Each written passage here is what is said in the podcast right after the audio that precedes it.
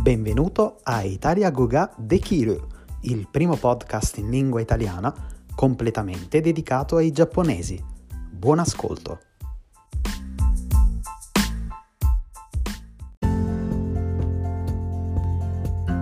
Ciao a tutti, sono Giovanni e questo è l'episodio 65. Oggi vorrei spiegarti alcuni modi di dire molto utilizzati in italiano. Utilizzeremo la parola passi. Fare due passi significa fare una passeggiata. Ad esempio, esco, vado a fare due passi. Fare un passo falso significa fare una mossa sbagliata. Ad esempio, ha fatto un passo falso ed è stato licenziato. Stare al passo significa essere in sintonia o all'altezza di qualcosa.